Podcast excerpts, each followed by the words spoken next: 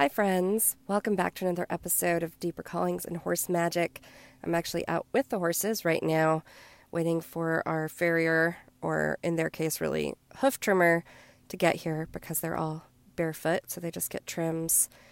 Um, I always like to come out ahead of time and prep my horses, um, not just, I don't mean grooming, but energetically. I like to do a little bit of energy work with them when they want it and help them just relax. I have one horse, Leo, that has had a lot of trauma with the farrier. Um, I talked about this uh, an episode or two ago about the uh, struggles that we have with him trusting that he is safe when he's having his feet done. And it's been an ongoing process. So I also have to prep myself when I'm out here and get myself into a good place so that I'm not adding to that anxiety because it can be easy when we are in the middle of working through something, some type of trauma, and we live in this past space of the fear and um, past experiences that pop up as we anticipate what's coming. But we have to try and get ourselves in a place of today and being present for where they're at and not anticipating because otherwise we're helping to propel that story um, of the past into today. So that's where I'm sitting at right now. Uh, we just did some energy work and they're all relaxing. Uh, it is very warm. I think our cold fronts are over. It is in probably about 80 degrees right now. And uh, they really wanted a bath, but I, I didn't want to do that to our farrier, making her. I didn't know if they would dry in time, so they'll have to get a bath after. But all this to share and kind of offer reflection around uh, what we need to do when we're moving into spaces that we're concerned about or worried about or that we've had experiences with in the past. And seeing how we can best help ourselves through those moments. And uh, you know i was talking in um, i'm in the horse medicine leadership group. Um, i have my certification through there. And we were talking about setting ourselves up for success when we know something like this is coming. And one of the problems I was having is that the last time we had uh, our farrier session, and uh, this time as well, things aren't necessarily going the way I would plan them if I was setting it up for perfect, uh, or well, not perfect, but the best success possible. Uh, because things happen, life happens. Uh, things don't always go to plan. And right now, there's a lot of chaos happening here around this farm because the uh, place where we're boarding them was sold. And so the former owners moved out and the new owner is moving in. And so there's people moving around, trucks coming in and out. And so it's a little chaotic. And uh, I can't do anything about that. That's beyond my control. So I have to be able to regulate myself in a way that I am finding peace within instead of depending on all of these external circumstances. Um, I wanted my daughter out here, or older daughter, out here to help uh, because the horses know her best. But my husband is the one that's off, and nothing against my husband.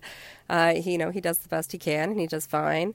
Um, but in this case, Leo tends to be more nervous around men, he seems to be okay with my husband. We just haven't had enough time to really uh, test that out. And so for me, that was another layer of something I was not trying to.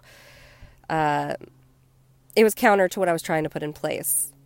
Um, but I did have some wins in that I got his halter on yesterday. He has a breakaway halter, so it's safe to wear uh, in the pasture for a night. Um, so that was one less stressor uh, that I was able to remove from him uh, for today because I didn't have to stress him out by uh, taking my time getting the halter on because I don't like to force the halter on him. And we did have to do that last time uh, because I didn't have anyone helping me. So I had to wait till the farrier got here to get the halter on. Um, and so that was already not ideal for the situation. So, um, by getting his halter on early, I removed that extra stressor. So, so if you think about something that you're doing, you're anticipating, um, so maybe you have to very, um, probably minor example, but you have to go to the DMV and you don't know, you know, you're stressing out about it. You know, you have to go, but you don't know what all you need to take with you and you haven't bothered to look it up. So, one stressor that you could remove is by going ahead and prepping, looking up what you need, getting it all together so it's in a safe place. So, all you have to do on that day is grab exactly what you need to take in with you. So, things like that, things that's prepping us for moments that we're feeling anxiety about, moments that we're maybe dreading. Um, maybe it's a meeting with our boss. Maybe it's talking to a loved one, setting a boundary. And, um, you know, in this case, it's something that is very deep seated trauma that happened with him and a farrier when he was owned by the Amish. Um, so it might be something that comes up. Okay, so a weird one for me. I have a lot of like I get extreme anxiety around making phone calls. And I don't mean just like to, you know, a friend or loved one, although I do actually feel a tiny bit of that every time I make a phone call um, with anybody, but especially with strangers or for business. Um, and I'm actually working through what I think that root cause might be. Uh, I think it has a lot to do with fear of reaction, fear of what's going to happen, which does align to what we're talking about with Leo here. Um, you know, he had a bad experience and so, therefore, these tools, every time these farrier tools come out, you know, he is going into that place.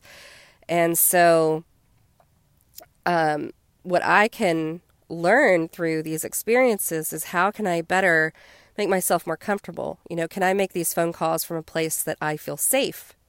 Can I move some to a location where I feel safe uh, and comforted so that that's one layer of stress I'm removing from the situation? Um, can I have notes in front of me so I make sure I hit all of my talking points no matter what happens in the conversation? You know, can I be be prepped for that?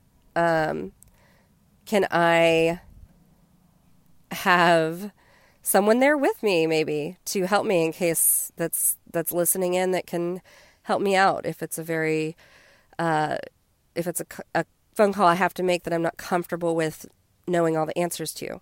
So things like that, you know, I'm learning as I go through this process with Leo of making sure he feels safe, he feels loved and cared for, and he knows what we're doing is for him. So that's another thing that we can do for ourselves is remembering why we're doing something. Um, obviously, if I have to make, if my daughter's sick, I have to make a phone call to um, get her into the doctor. And so obviously, my why is going to override that fear, right? Um, this is why it's important on our journeys and things too to know what our why is because we always want to anchor back into that. So for me, obviously, it's going to be easy for me. Uh, if I know my daughter's sick and I need to get her help, I'm going to make that call. So, um, anchoring into the the reason we're doing something. So I'm doing this for Leo because it's for his health. Uh, his feet have to get done. And I want him to feel safe doing it, and I want to ease him into it. We've been working on this for um, I've had the horses three years now, so this has been a very, very long process of building trust with me first, and then building, beginning to build trust with um, the farrier, and um, trying to to do all that we can to make sure that he is set up for success, that I'm set up for success, and um, remembering primarily me remembering why I, I'm doing these things. Um, and there's several layers to this.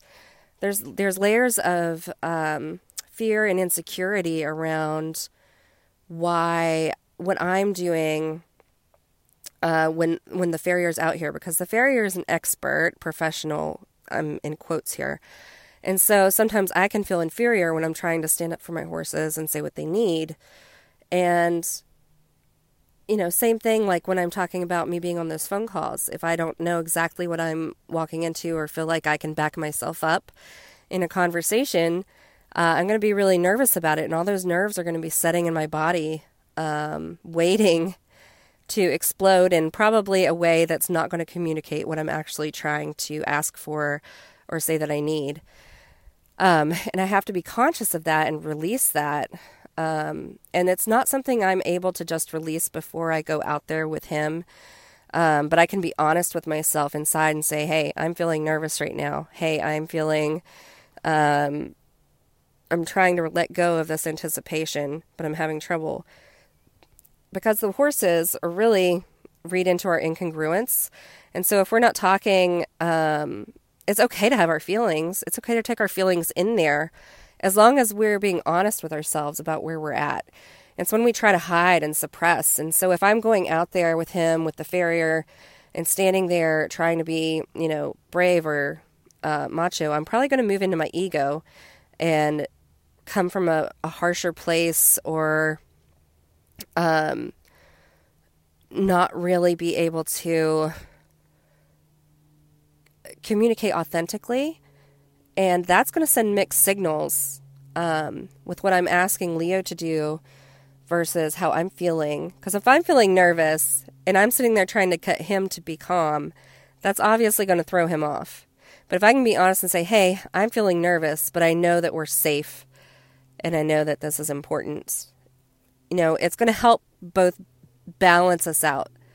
Um, and I'm not always going to be perfect at this. We're not always going to be able to get ourselves primed for what's going to happen.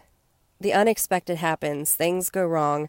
And the best thing we can do is have tools in place to support us. You know, ways to calm ourselves down, ways to regulate our nervous system, ways to ask for what we need, a way to reduce stressors uh, so they don't all pile up on us. And so that's all we can do is have our arsenal ready and be ready to really um, care for ourselves in the moment. And that way we can be there for whoever else or our animals that we need to take care of, that we need to be there to support. Um, but we have to support ourselves first. And being able to to just know what we need is really the primary thing because if we don't know what we need, if we don't know how we're feeling, we can't address it. So, thinking of these things ahead of time, doing a little bit of pre planning can be a good thing. Um, but sometimes when we're pre planning, that's when we really stress out the most. Um, so, with each thing that you're doing to prep, you know, I think we can try to think about the best outcome that's going to come by prepping for that particular thing. So if I'm I'm getting things together, I'm getting things together for that DMV trip, um, getting things together to talk to my boss. Um, I'm thinking about how this is preparing me. I am going to have a clear and concise conversation. Things are going to go smoothly because I've prepared for it. Uh, and if something goes wrong, then I'm just that much closer to a place of calm when that happens because I know I've done what I need to do to take care of me and I can better handle whatever is going to pop up and come my way. So, I hope that this maybe offers you a few ideas of things that you can do to help prep yourself, prep your space, um, and be ready for uh, things that you know are coming, things that you're dreading, things that you're anxious about, and be able to move into those things with a little more grace and ease. And uh, that way, you know, when other things come up, you'll just be in that much more of a healthy and safe space to handle it. All right. Let me know your thoughts. Let me know what works for you when you're prepping for something that, that makes you anxious. And uh, share with me, connect with me on Instagram, uh, and let me know uh, and be part of the conversation. All right, until next time, thank you, friends.